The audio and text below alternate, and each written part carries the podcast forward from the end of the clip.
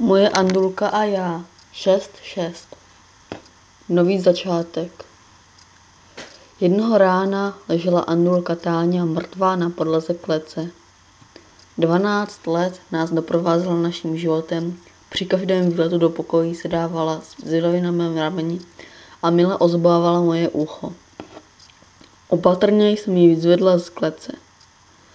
Jakub, tánín zameček, se mezi tím tlačil do nejvzdálnějšího rohu klece. V zahradě Táňu pochováme pod nejkrásnější jabloní. Při nejmenším nám zůstal Jakub. Ale Jakub vypadal jako hromádka neštěstí. Seděl osaměle a nepohnutě na svém posedu. Žádný veselý cvrk nás nepozdravil, když jsme se vrátili stáni na pohřbu. Ani chutný klas prosa nedokázal Jakuba přivést na jiné myšlenky.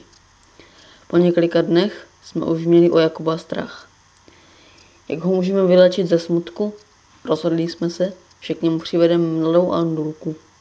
A náš plán se v skutku vydařil. Jakub sice Máňu nepřivítal hned s otevřenou náručí, ale brzy začal odpovídat na její neustále cvrkání.